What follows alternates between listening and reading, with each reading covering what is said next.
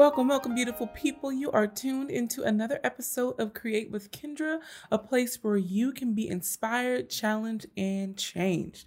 In this space, every week we acknowledge a Black creative entrepreneur, businessman, or woman for showing up and showing out. And this week's business is Faith Nael Boutique.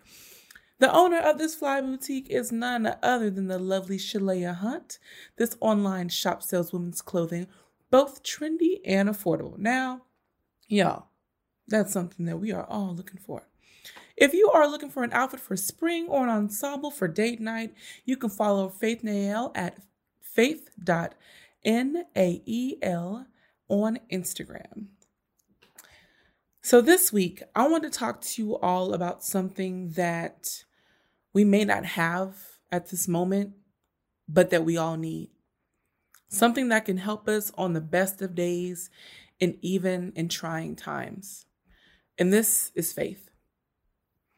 We are living not only just in a country, but in a world that is literally in crisis in this very moment. Due to COVID 19, schools are being shut down, people are losing their homes, their jobs, and even their lives. While this is all going on, we aren't allowed to gather and congregate with each other. So there's a bit of a disconnect that we are experiencing like never before. Disconnected from people, disconnected from normalcy. And it's tough. It's as if we went to bed one night and woke up with our world flipped completely upside down. People waking up in a panic with fear facing with difficult decisions. It's tough now.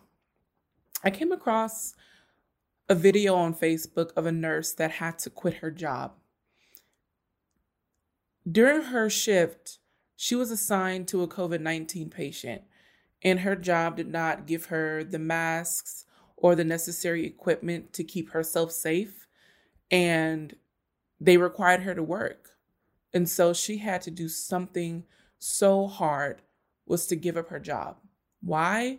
Because she lives in a multi generational household. So she has her kids, her parents, her grandparents, and bringing home the virus was something that she was not willing to risk.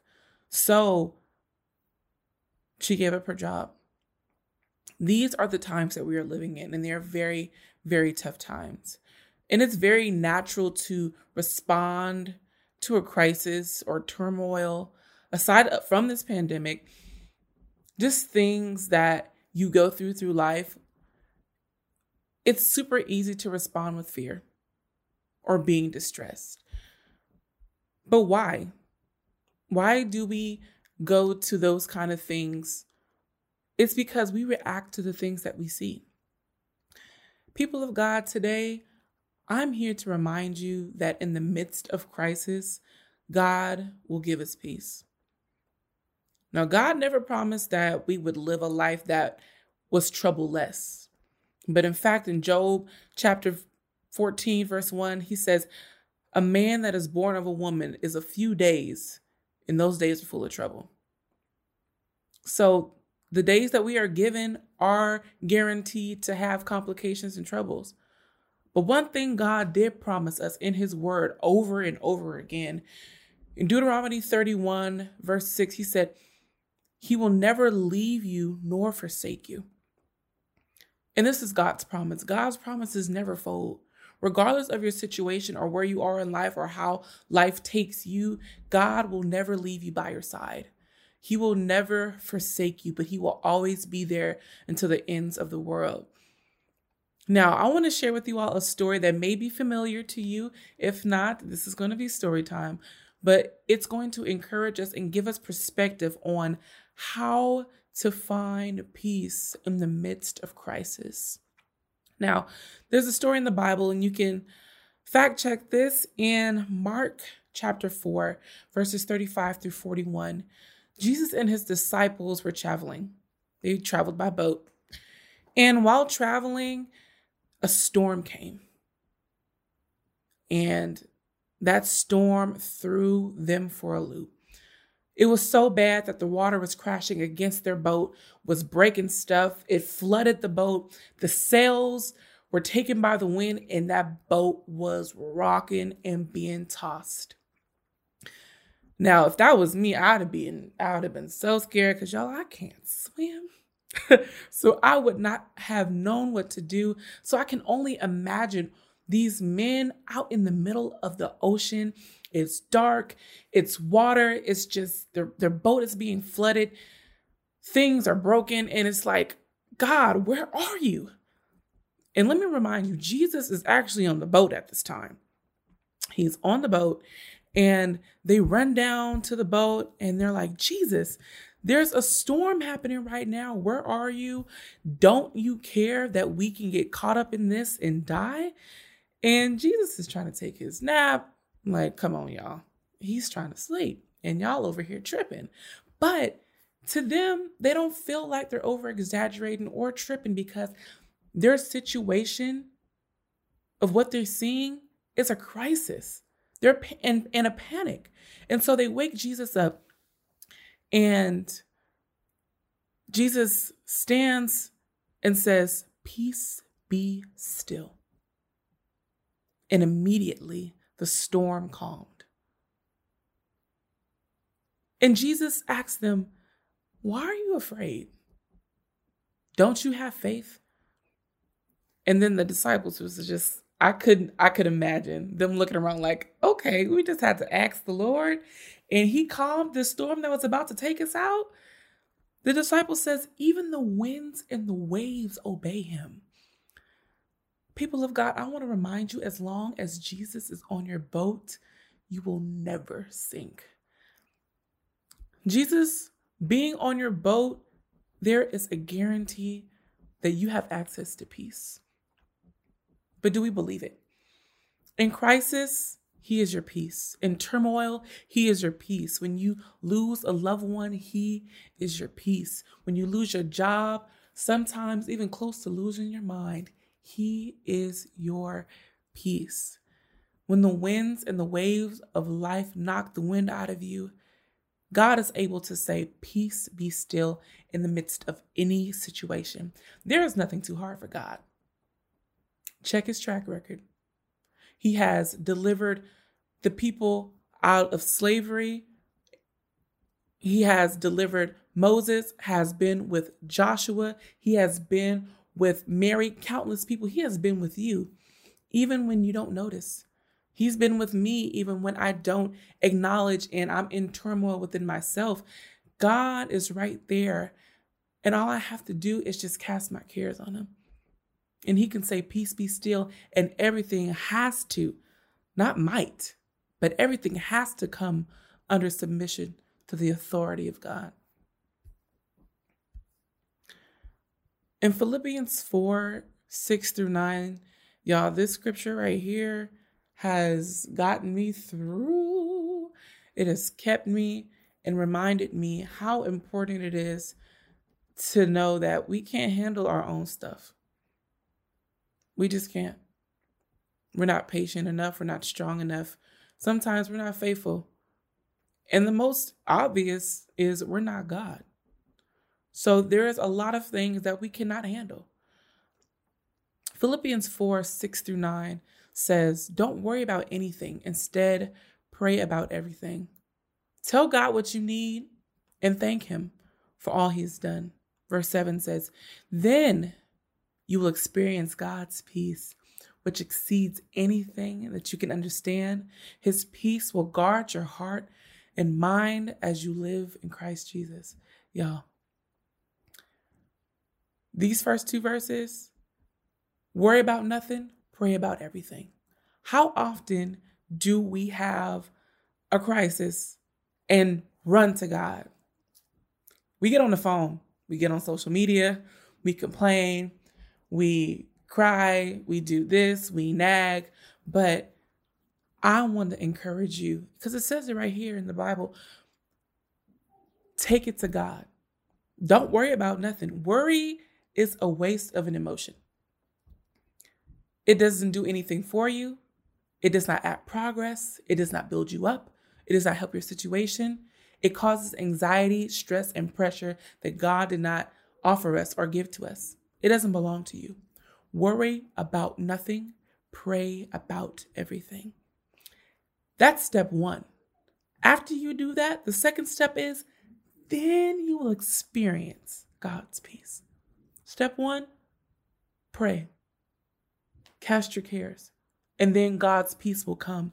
And this is how God's peace works. It exceeds anything you can under, you can understand. It's like, God, my world is upside down. I don't have money in my pocket. I'm losing my home. I'm going through a divorce. I'm, I'm sick in my body, but I have the peace of God. It makes no sense because the things that God does doesn't always make sense. Welcome to faith. That's how it works. Now we go to verse 8. It says, Now, dear brothers and sisters, one final thing. Fix your thoughts on what is true and honorable and right and pure and lovely and admirable. Think about things that are excellent and worth praise. Verse 9 Keep putting into practice all that you've learned and received from me, everything that you heard from me and saw me doing. Then God of peace will be with you. So, after we experience this peace, or even when we're in that turmoil, think on things that are excellent, good, lovely, pure, admirable. Don't think on on bad things or things that cause you, cause you stress or worry or doubt or fear. Cast that out. Start thinking about things that you're grateful for. Start thinking about the goals in mind and the purpose that God has laid before you. Start praying, start praising and giving thanks to God for the things that He's already done. And then you'll start to experience peace. That's beautiful. Even in crisis, we have the opportunity to experience God's peace. Now, during this time, I just want to offer prayer, and we're going to head into the people's prayer because it is definitely challenging, and I am not shutting down anyone's emotions. It's okay to feel. I want everyone to understand it is okay to feel and to be human. However, as believers or folks that are striving to believe in God, I want you to try Him at His word. The Bible verses that we used, get a Bible, look it up on the app, sit with it, and meditate. We're in quarantine right now. So if you're not having to go out to work, I want you to sit at home and to meditate on the Word of God because this is power, this is life, this is encouragement. This past week, even myself, I deal with anxiety a lot and I get overwhelmed quickly. And oftentimes, this is something that I have not mastered, but I am working with. I am working my faith alongside with you in this. And so sometimes I have to stop myself and say, Kendra, sit down, make room for God, get on your face, tell Him what you need, tell Him how you feel, and leave it there. And then start thinking about the things that He's done, thinking about how good He is, how He has kept my, how He has kept my mind, kept my family. I have so many things to be thankful for we have so many things to be grateful for. And so just taking God's word and taking Him at His word. So as we pray, Father God, I just thank you and praise you for who you are in all of your glory. You're so good. You're so marvelous. You're so amazing. God, I thank you for your peace that surpasses all understanding. When we are going through, when we are tossed like the disciples on the boat, when we're in our storms, when we're in crisis, you are still our peace. And God, I thank you.